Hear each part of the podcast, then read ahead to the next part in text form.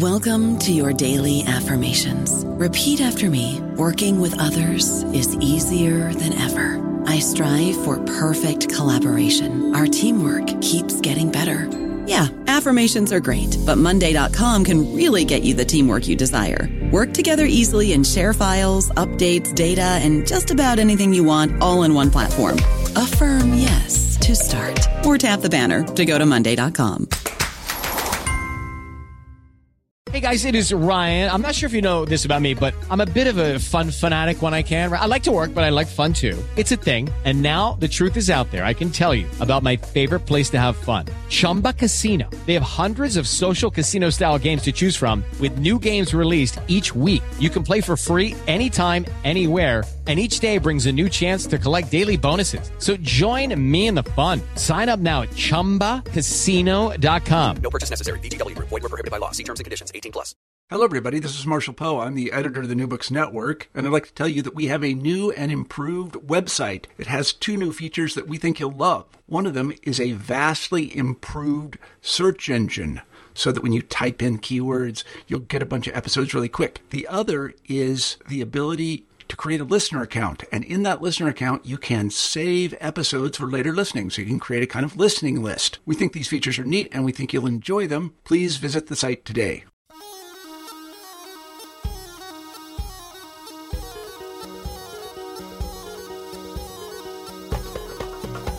Hello, and welcome back to New Books in Middle East Studies, a podcast channel of the New Books Network.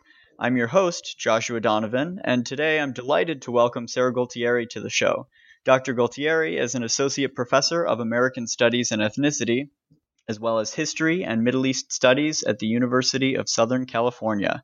Supported by fellowships from the National Endowment of the Humanities, the American Council of Learned Societies, and others, Professor Gualtieri has published several studies on the history of race, gender, and immigration including her first book, Between Arab and White Race and Ethnicity in the Early Syrian American Diaspora, and a co edited volume entitled Women and Islamic Cultures Disciplinary Paradigms and Approaches. But today we will be discussing her latest book, Arab Routes uh, Pathways to Syrian California, which was published in 2019 by Stanford University Press. Thank you so much for sitting down with us today, Professor Gualtieri. You're very welcome, Joshua. It's a real delight to be in conversation with you this morning. And thank you for uh, making time to speak to me and to uh, talk about my uh, recent book. Absolutely. Uh, so, could you please just briefly introduce yourself to our readers and uh, how did you come to write this book in particular? Sure. Um, I'll just add a little bit to your lovely introduction. Um, I am an interdisciplinary scholar, which is probably um, obvious from the multiple uh, units I'm attached to at the University of Southern California. I teach and advise students in American Studies and ethnicity, in history, and Middle East studies. Um, I am a product of uh, a wonderful program at the University of Chicago. I trained there in um, the 1990s. And my first job was actually at uh, Loyola University in New Orleans, and I've been at USC since 2005. I came to write this book um, as a second project. So I had finished and published my first book, Between Arab and White. And I wanted to move on to uh, what I thought would be a more contained project focusing on the uh, on the lo- location of Los Angeles, uh, focusing on the early Syrian and Lebanese community in Los Angeles. Um, as I began the research, uh, most especially as I started on a set of oral histories I soon realized that this idea that it would be a more contained book uh, was uh, pretty um, ill conceived and in a wonderful way because I actually began to realize that there were ways for me to broaden conceptually uh, the scope uh, geographically uh, the, uh, and also archivally, which I'll talk about a little bit later. But um, I think a, a key moment for me in sort of shifting the analytical frame was when I was uh, in conversation with uh, a woman who was the daughter of Syrian and Lebanese immigrants to Los Angeles who had come in the um, early part of the 20th century.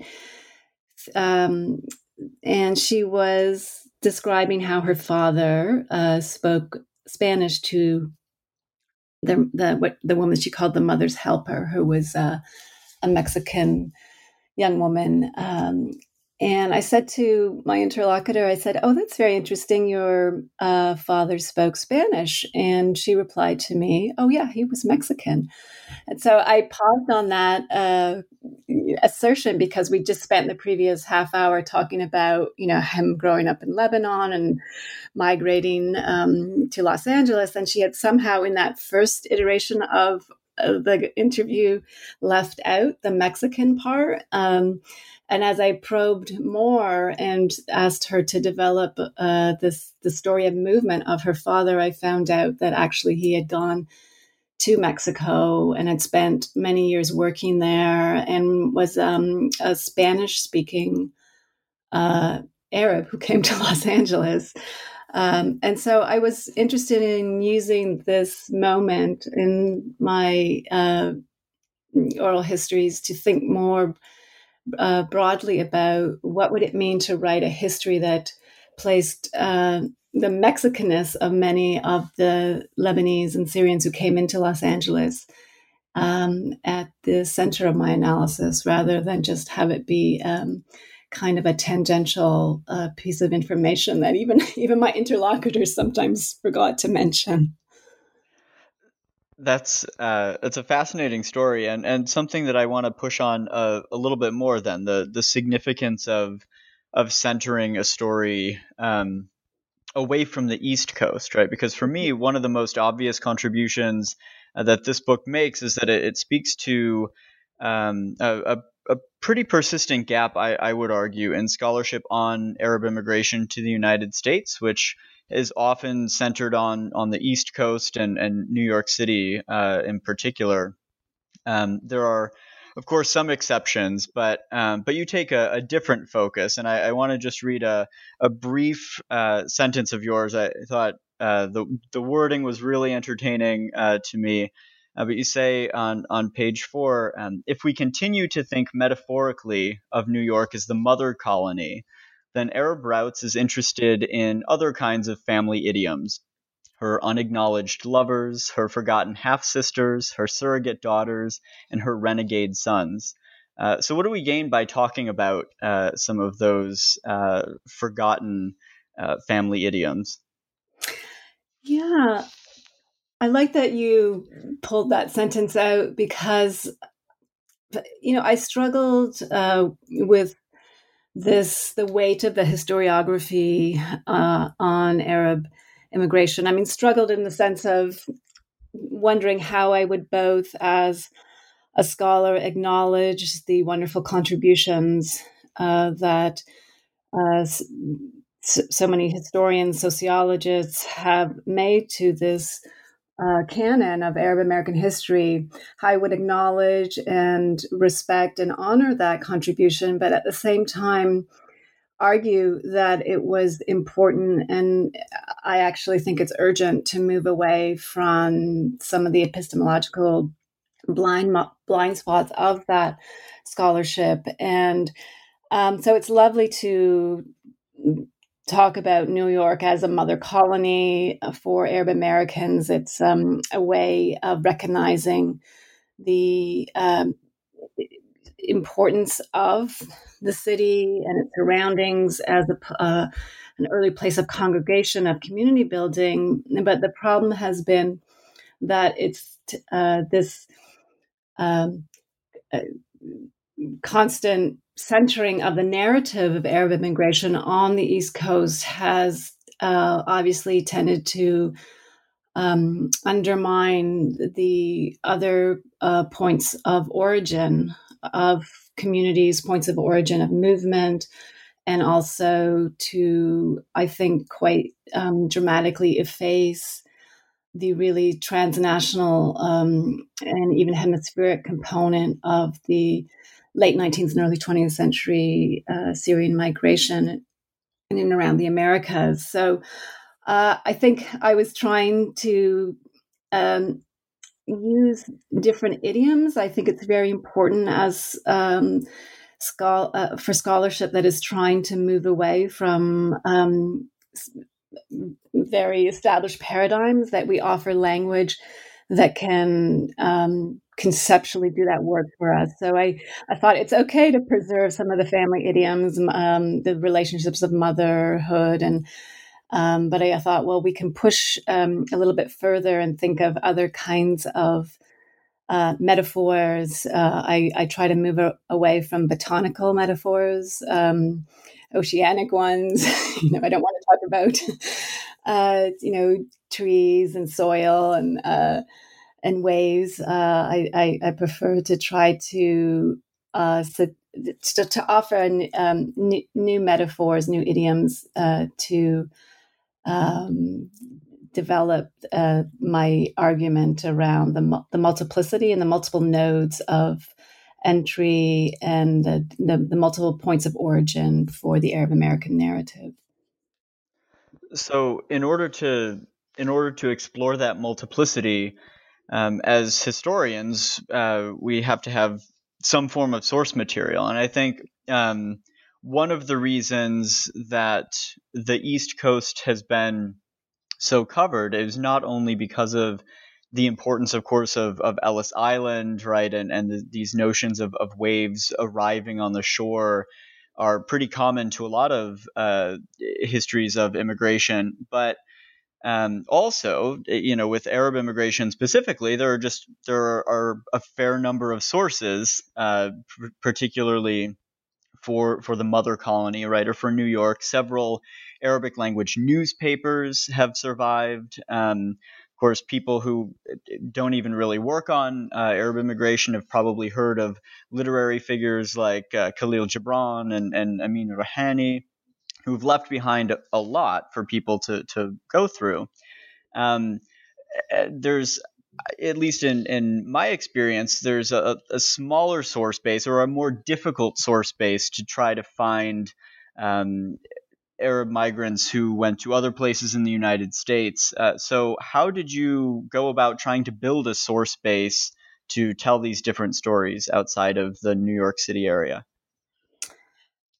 I think that's a really nice way to put it, Joshua. That I went, how did I go about building a source base? So, I think uh, one of the important ways that this book d- uh, is different from my first book is that I realized fairly early on that if I was going to try to tell a different story about um, Syrian and Lebanese migration in the United States that pivoted away from the East Coast, that I was going to have to do exactly that to build a source base uh, because I wasn't going to find it in the um, or find it in a way that I, I, think I could capture all the nuance that I wanted to in the uh, uh, established repository. So, as you know, there's a wonderful collection, the Naff Arab American collection at the Smithsonian.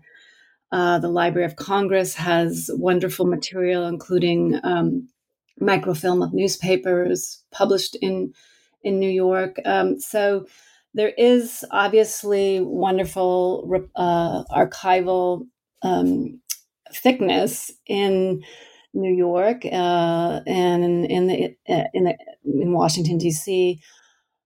Uh, but um, and I think it's you know obviously important for younger scholars to, uh, to, access those repositories. And it's one of the ways that they can get funding to do their work. You know, the Smithsonian, for example, uh, has a, a, fellowship for the use of its collection. So it is um, important to use those established repositories. But the problem is that they have been in a way um, fetishized as like the the only places where you can find uh, historical documentation on the early Arab American community. So I uh, began to really use the oral histories that I was conducting as a place where I could build my archival base, my source base.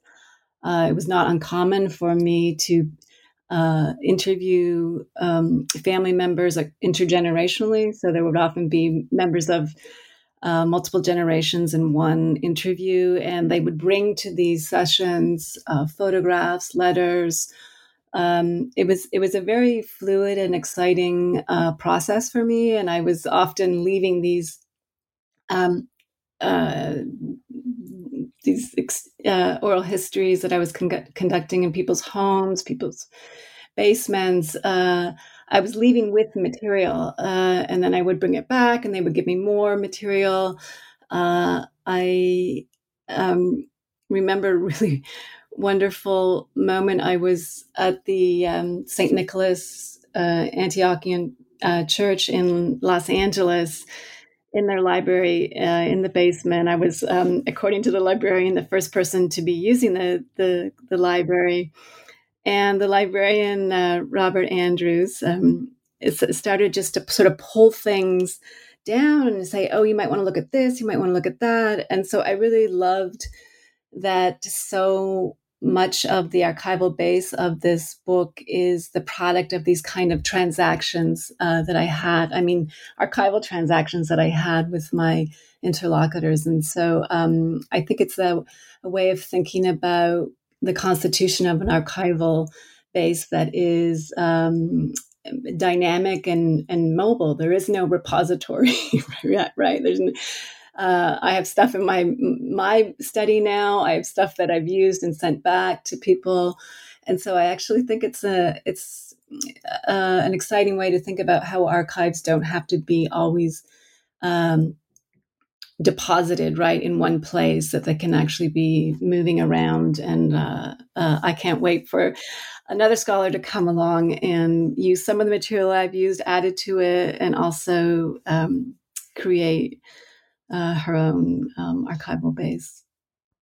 It's, I mean, it sounds on on the one hand a, a bit daunting, but at the same time uh, extremely exciting. And and I love when uh, when having these conversations, particularly about uh, Middle East studies, um, being able to think about uh, a problem that so many people have, which is uh, difficulties accessing materials in formal archives that one might uh, readily draw on studying histories of, of other parts of the world. Um, and so I, I admire that creativity.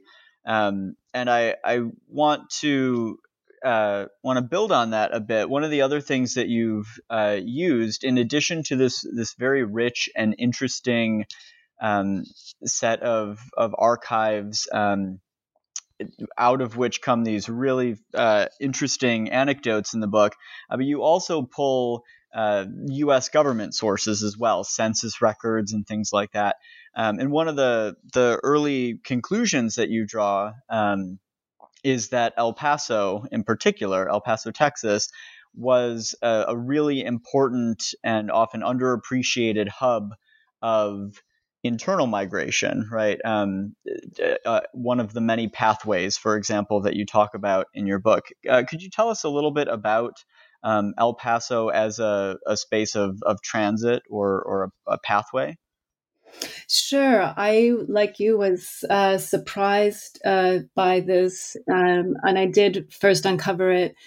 I'm not the only scholar, obviously, to write about El Paso. There's some really lovely uh, work that's been done on medical inspection um, at uh, El Paso in the early part of the 20th century that has um, discussed the, the, place of Syrians in the medical inspection regime. So I, I, I, knew that El Paso mattered in the story of uh, uh, Mexican move, uh, the movement of Mexi- uh, uh, Syrians from Mexico to the United States. But what I was not prepared originally for was the uh, extent of the crossings, right? So the border crossings uh, in the late 19th, early 20th century are just um, staggering. The ten, in the tens of thousands and, uh, of uh, people identified uh, as Syrian um, moving uh,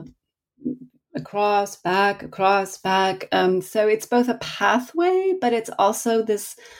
Um, I think you use that word node, which I really like. Um, it's this, uh, place of um, movement, right? That uh, I think is helpful for us stretching the narrative of Arab migration to, um, obviously to from the border area south and seeing how um, the, the the border obviously in this especially in this early 20th century period is a space of fluidity right and i think it's uh, the focus on El Paso. It's a smaller um, piece of my argument in the book, but it's one that I hope can, can be developed by by other scholars in more detail um, in relationship to a borderlands history. So I think yet this is yet another contribution of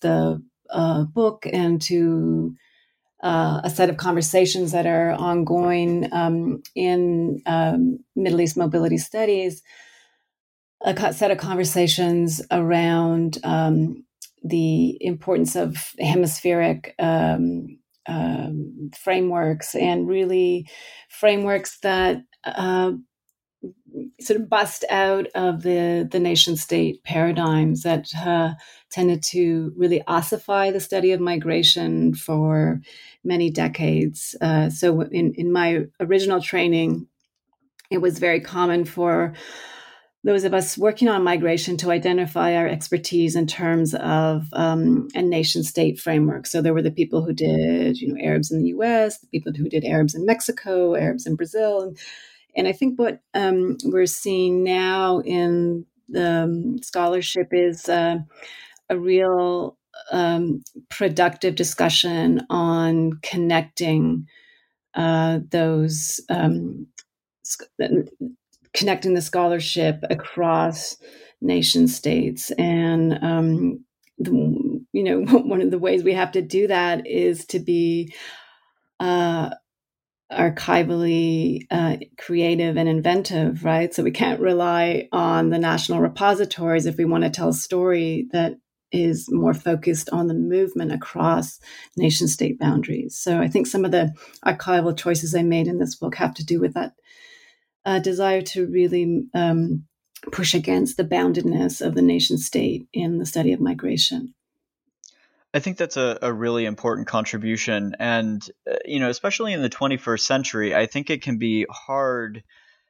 We tend to get into these nation state paradigms, right? Uh, you know, in particular, if you want to just take as an example the US Mexico border, it's it has become not only ossified, right, but but so profoundly militarized that it can be difficult, I think, to to go back to a time when that wasn't necessarily the case, right? So when I was reading uh, just how many thousands of, of times the, the US Mexico border was being crossed uh, by Syrian uh, migrants in, in the 19 teens and 20s, I thought of uh, Rachel St. John's work, right? A, a, line in the sand, where she she talks about the long history of, of the U.S. Mexico border and and recalls a time uh, where the, the border was a lot uh, more fluid, certainly, than it is today.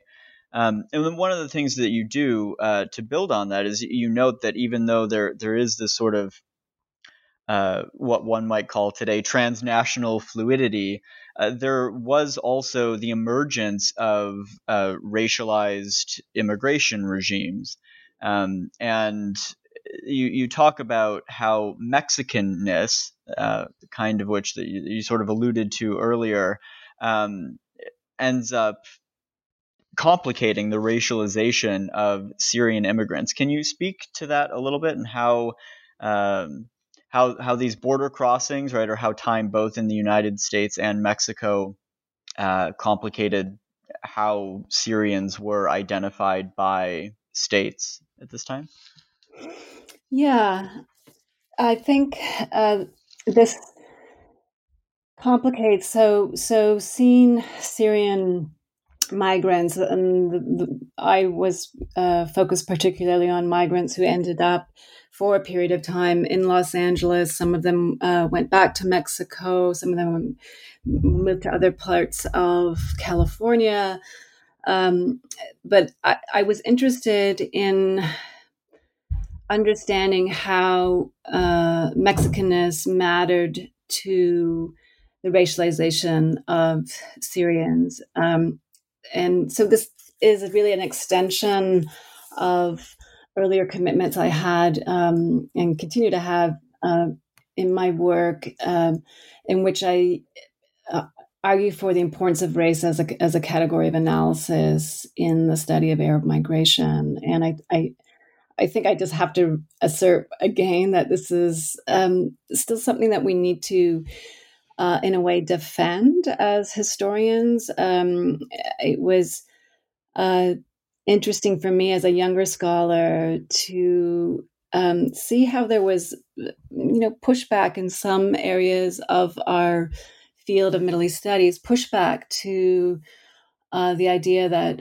um, race mattered in the study of Arab migration, and and not in a way that was sort of um, a knee jerk response. Oh, Arabs have been uh, victims of racial discrimination, which of course is the case, but really to be um, probing in our analysis of, um, um, of, of race in the early Syrian American uh, experience. So I have, uh, for a long time, worked with the concept of betweenness um, that uh, early Arab migrants, those especially from Syria or Greater Syria, um, moved in a space of in betweenness between Asianness and um, and whiteness, both participating in claims to uh, white uh, racial identity and the privileges that it afforded, such as the right to vote, the right to purchase property, uh, but also ways in which uh, Arab immigrants have pushed against um, identifying as white and um, refusing, in fact, at different junctures to participate in, in white supremacist logics. So I've for a long, I've been a, um, someone interested in continuing this conversation around the importance of race and racialization in our study of my Arab migration, and I wanted to uh, acknowledge that when we um, asked the question how did the Mexicanness of Syrian migrants in Los Angeles, how did it matter? I wanted to do so in such a way that didn't claim that Syrians were uh, who had come from Mexico uh, were necessarily Mexican in the same ways that um, communities, longstanding communities of Mexicans in Los Angeles, um, uh, were Mexican, but there was a way in which they um, participate in the production of Mexican ethnicity. They had children who were born in Mexico who were uh, always primarily Spanish speaking, whose uh, whose friends were also uh, Mexican, and the community formation we see is one that is more hybrid, right? So, um, I wanted to use some of the concepts of hybridity and even of mixture, of, mestizaje, to think about um, Syrian racialization. That is sort of moving uh, in a in a direction uh, away f- from the whiteness paradigm uh, and complicating uh, the Asianness of uh, Syrian uh, racialization. I don't know about you, but I'm very busy and I don't have a lot of time to cook. That's why I subscribe to Factor. Eating better is easy with Factor's delicious, ready to eat meals. Every fresh, never frozen meal is chef crafted, dietitian approved, and ready to go in just two minutes. You'll have over 35 different options to choose from every week, including Calorie Smart, Protein Plus, and Keto. These are two minute meals. Factor meals are ready to eat and heat, so there's no prepping, cooking, or cleanup needed. They're flexible for your schedule Get as much or as little as you need by choosing your meals every week. Factor is the perfect solution if you're looking for fast, premium options with no cooking required. Sign up and save. We've done the math, and this is important. Factor is less expensive than takeout, and every meal is dietitian approved to be nutritious and delicious. Head to factormeals.com slash NBN50 and use code NBN50 to get 50% off. That's code NBN50 at factormeals.com slash NBN50 to get 50% off. So, um, further complicating uh, the the racialization of, of Syrian immigrants, you also talk um, about uh, in, in, the second chapter in particular the rise of interethnic solidarities, particularly between uh, Syrian migrants and um, other uh, Latino migrants to Southern California.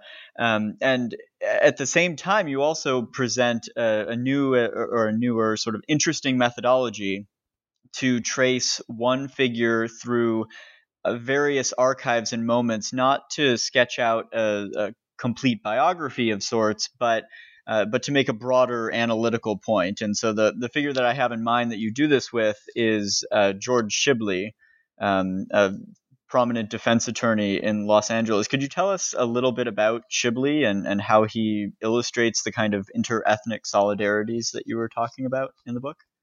Sure. So this was, in a sense, an ironic um, or surprising move for me to make methodologically, uh, given some of my earlier uh, you know refusals to do uh, you know what I thought would be great the history of great men in in my work, and so um, you're right that I do uh, use or you know trace the uh, connection of George Shibley, who was uh, uh, one of the lead defense attorneys in the in People versus Zamora, which was popularized as the Sleepy Lagoon case, in which um, um, a group of young Mexican American men were brought up on charges for murder that were trumped up. And um, the trial was a real travesty of um, justice. They were uh, not allowed, the young men were not allowed to bathe. They were. Um,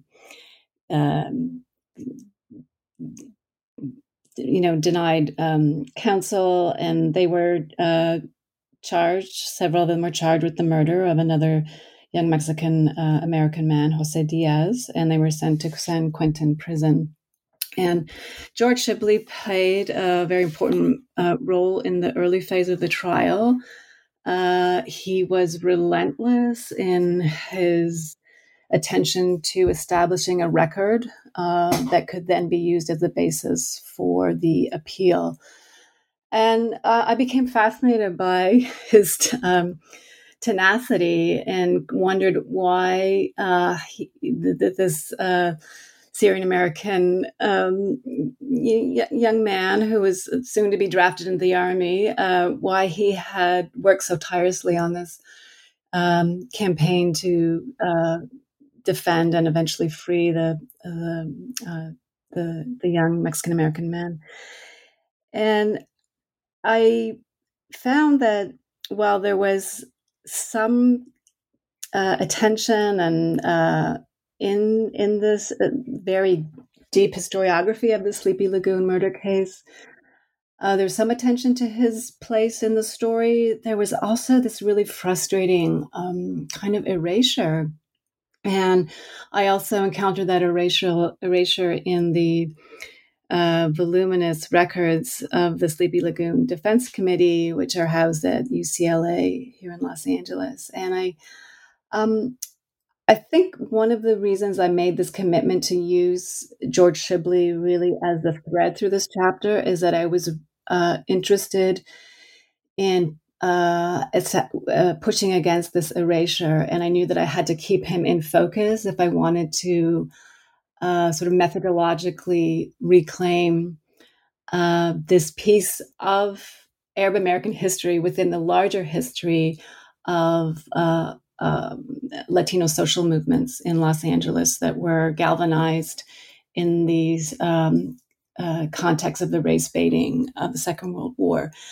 So um, the larger uh, argument is indeed, as you've suggested, Joshua, is, a, is one of interethnic uh, coalition building and solidarity.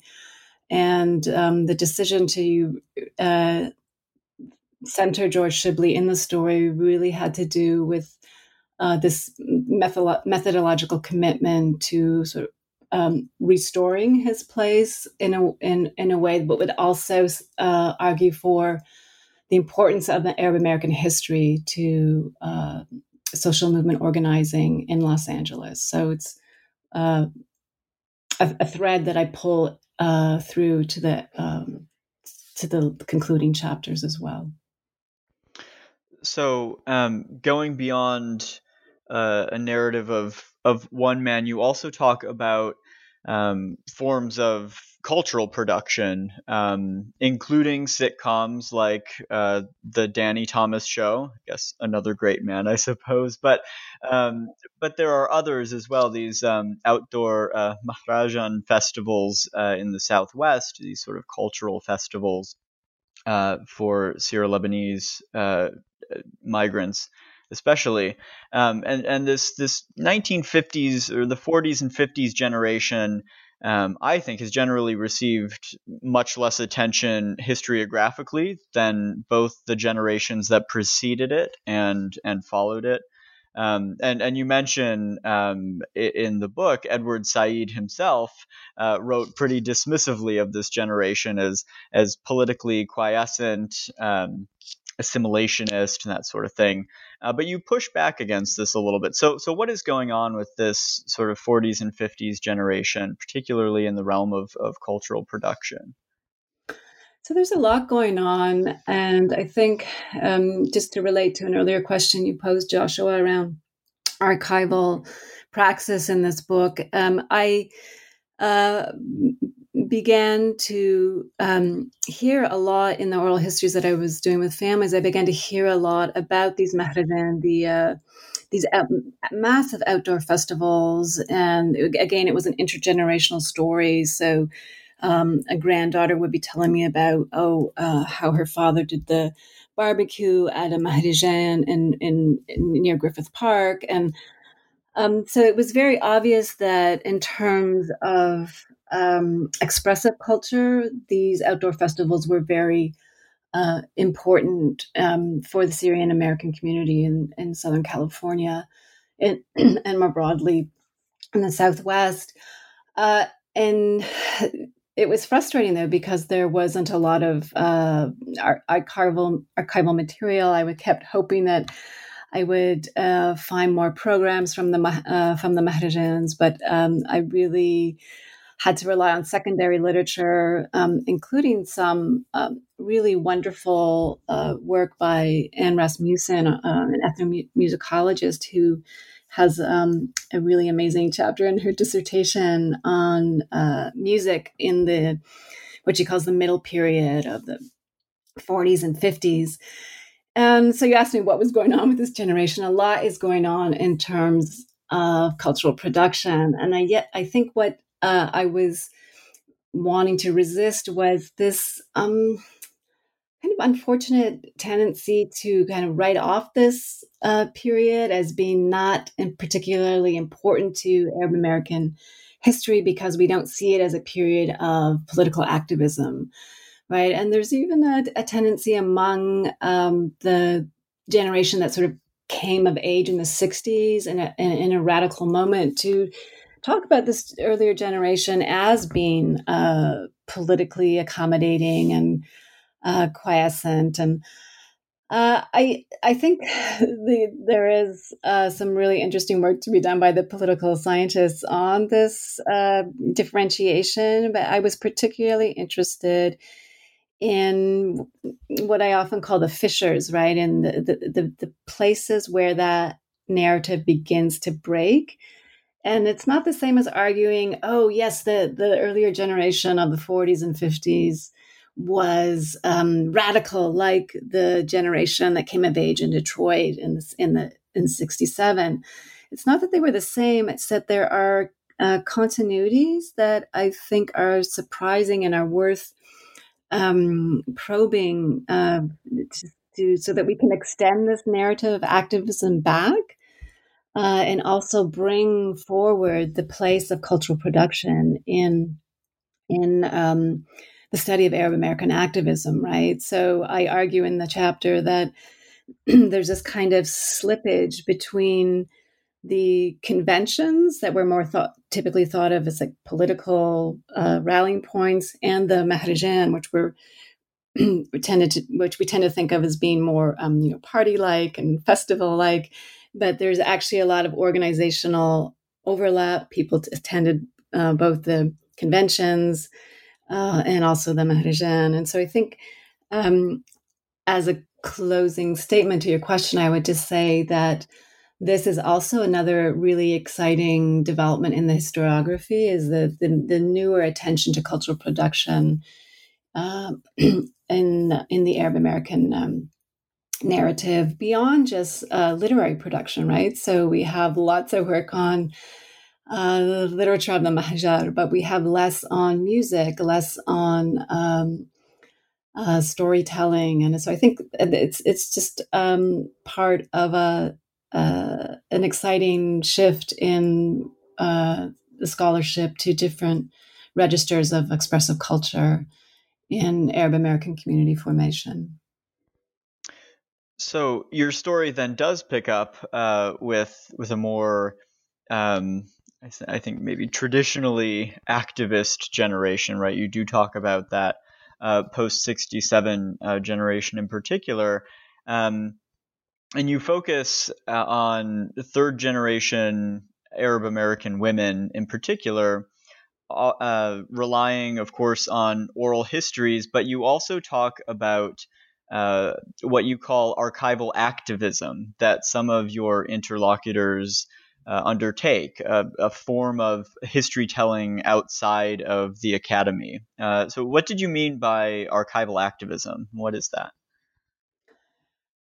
So, archival activism uh, for me is a form of engaging politically with archival praxis. So, seen in the constitution of uh, an archive, even if you don't call it that. So, if you collect your grandmother's letters and um, you, you, don't know how to read them, and you, then you decide, well, I think I'm going to have somebody help me uh, decode and decipher these letters. That for me is a form of uh, archival activism. Uh, if you then choose to use the knowledge that you're gleaning from these documents, these letters, to engage with um, history telling, right? Of narrating your own history, narrating the history of your family.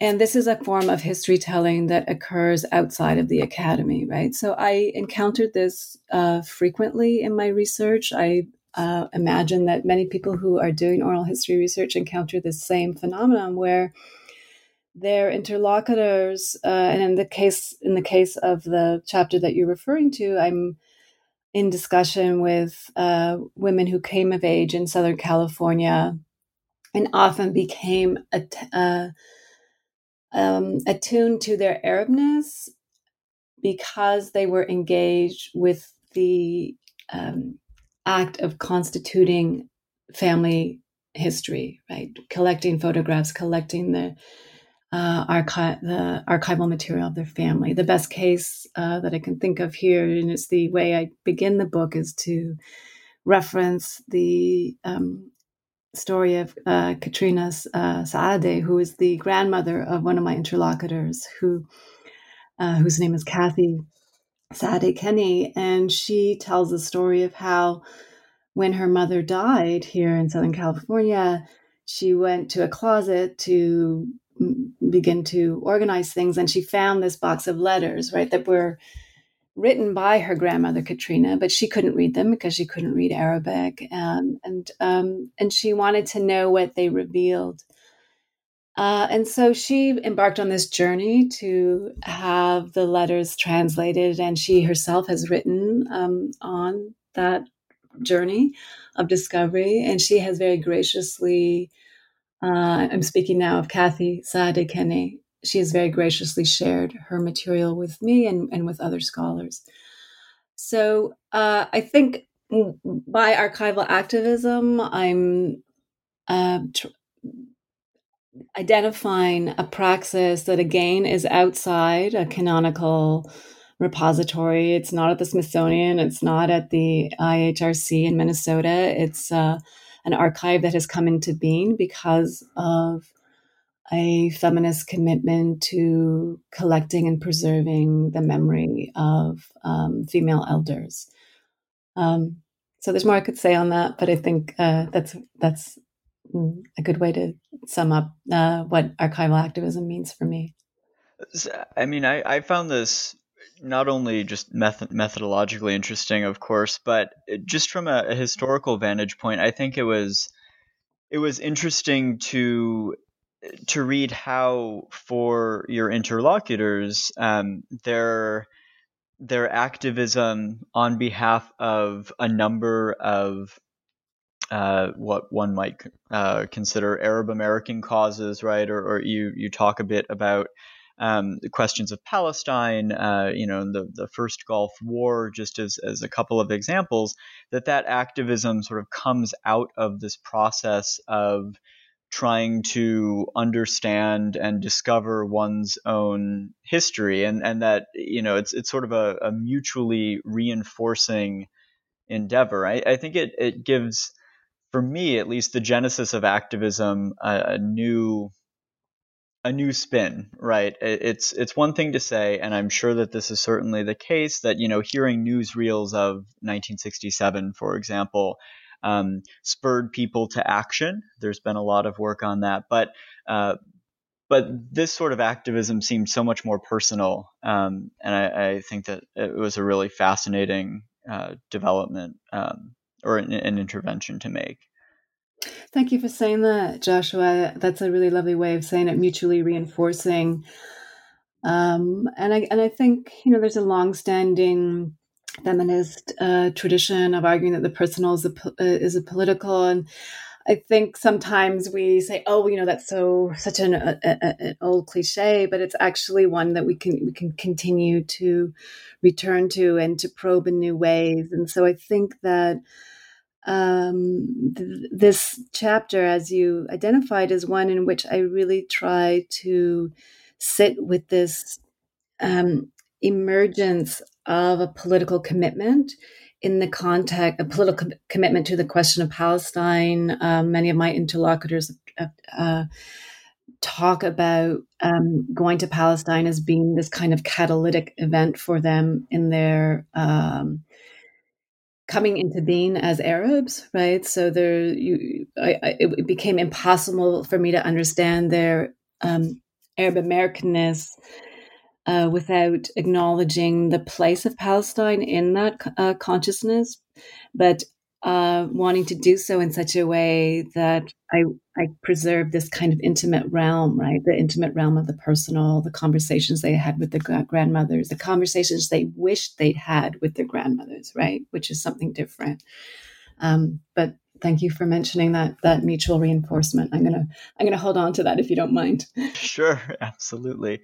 Um, so one of the other uh, concepts that you that you put forth in this book um, is the notion of uh, Syrian Pacific, um, and your uh, penultimate chapter is framed uh, around a, a, really interesting metaphor. Uh, around the concept of uh, palimpsest, um, which a word maybe uh, somewhat unfamiliar to our, our listeners. It's not one that I use every day, certainly, but uh, generally it's a it's a document. And feel free to, to correct me here if I'm oversimplifying, but it's a document where the original meaning has been either erased or or replaced with something else. And so you turn to uh, photographs, uh, oral histories, and and a novel um, in this uh, penultimate chapter which you know ostensibly focus on one thing, but then you read them in a way that recovers or unsilences a, a Syrian Pacific, right, that would otherwise be effaced. Um, could you tell us a little bit about how you were able to read a, a Syrian Pacific into these these sources? Sure. So uh, I had been working uh, with this idea of the palimpsest for a while uh, in relationship to a naturalization case involving um, George Shishim. Uh, so you know that I, I've, I've written more extensively on a set of naturalization cases in which uh, Syrians uh, litigated their status as, as white persons um, in the early part of the 20th century, with cases really um, emerging in the national scene in the uh, 1909, 1910. Uh, and th- those cases were all over the place. Um, they were in the South. Um, but the first case that generated a fair amount of um, uh, press coverage uh, was this case of George Shishim in Los Angeles. It was heard at the Superior Court. And I had looked at the documentation that was available and was mm, very struck by what were marginalia, what were these um, obvious uh, notations that were hard to decipher because the, the, the documents had been placed on top of each other and then um, uh, digitized. So there was this sort of literal palimpsest I was trying to read underneath uh, from one layer to the next, right, which is the tr- traditional way we think of the palimpsest. But I was also increasingly interested in how the idea of a palimpsest could work metaphorically for understanding the dif- different layers of the racialization process, right? In in Southern California as they related to Syrians. And so it, it went from being this concern with how can I read this document more quote unquote accurately, right? If I can kind of detect what's underneath, to thinking about where else am I going to encounter the palimpsestic, right? Palimpsestic. And um, I encountered it in a lot of places. You can find it on census records where um, notations are erased, scratched over, um, my uh, favorite one is a is the census entry on manuscript censuses of for the category race, where um, you can see that Syrians have been categorized as O for other, but it has been uh, er, erased, crossed out, and a W has been placed on top of it. So that for me is the palimpsest operating right, and we have to not see that as a correction, but as um, a kind of layering and a butting up of different regimes of um, of of of, of race, right? In this one document, uh, a manuscript census. So I think um, again, it's a it's a an sort of contribution using the concept of the palimpsest is a contribution to a, a, a conversation on what other conceptual categories can be useful for us as historians of migration, particularly if we're committed to, as I said earlier, moving away from these older, long-standing metaphors, uh, the botanical metaphors, the aquatic metaphors.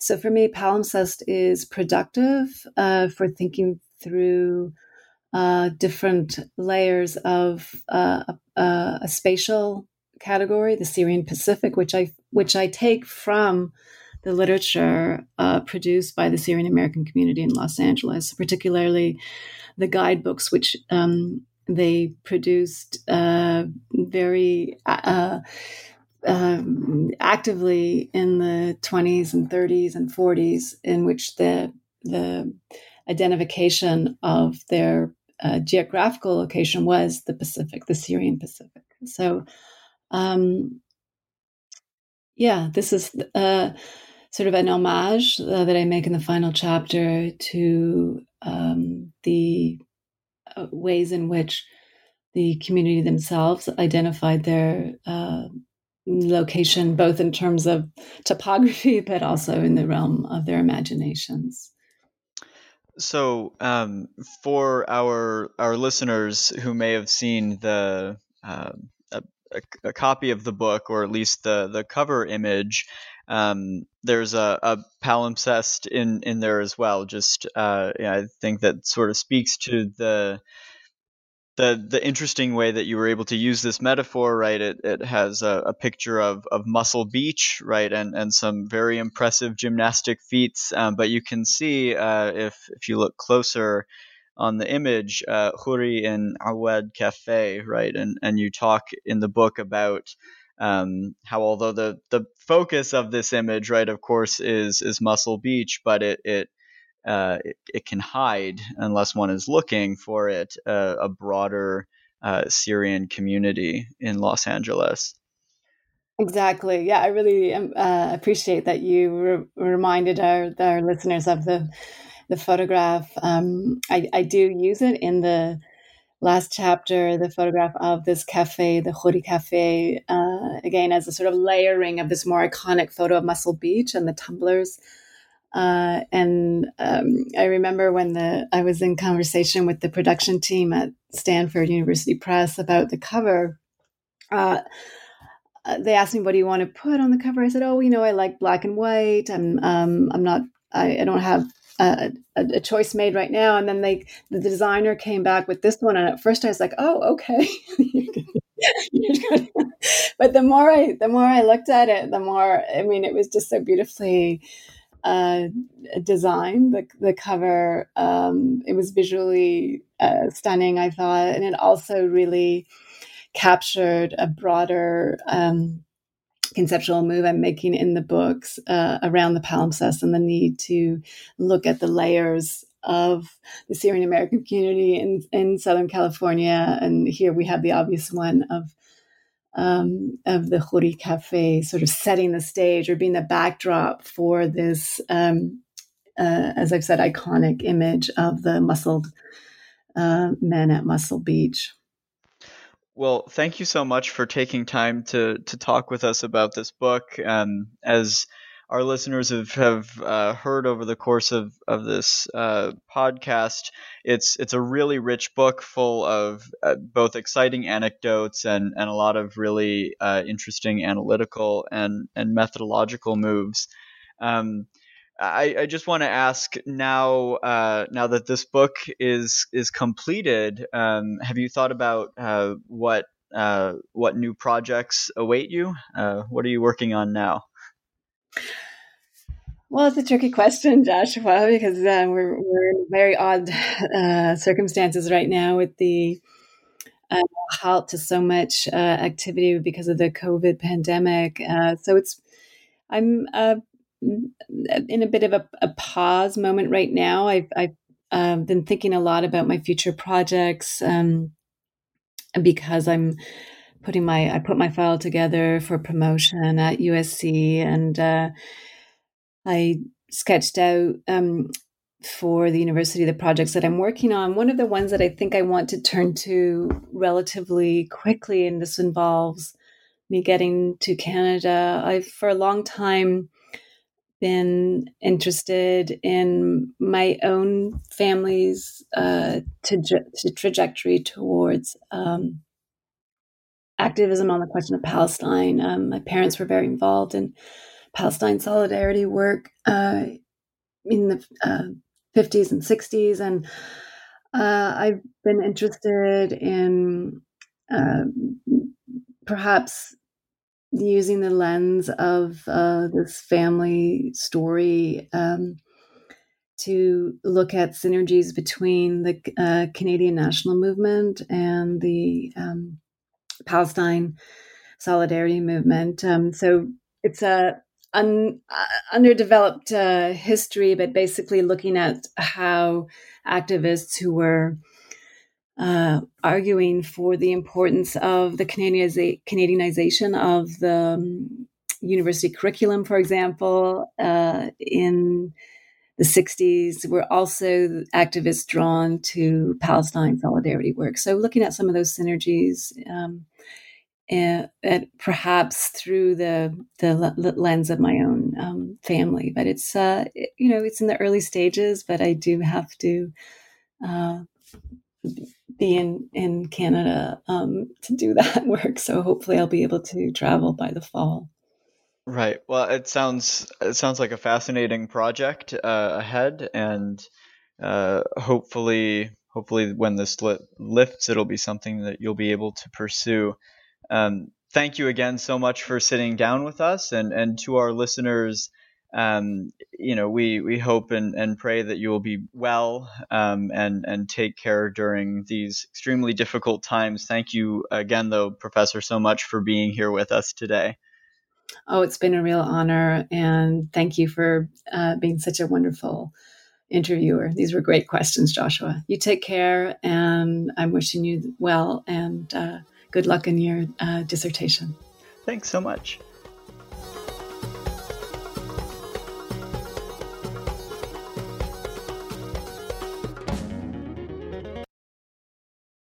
Lucky Land Casino asking people what's the weirdest place you've gotten lucky? Lucky? In line at the deli, I guess? Aha, in my dentist's office. More than once, actually. Do I have to say? Yes, you do. In the car before my kids' PTA meeting. Really? Yes. Excuse me, what's the weirdest place you've gotten lucky? I never win and tell. Well, there you have it. You can get lucky anywhere playing at LuckyLandSlots.com. Play for free right now. Are you feeling lucky? No purchase necessary. Void where prohibited by law. 18 plus. Terms and conditions apply. See website for details.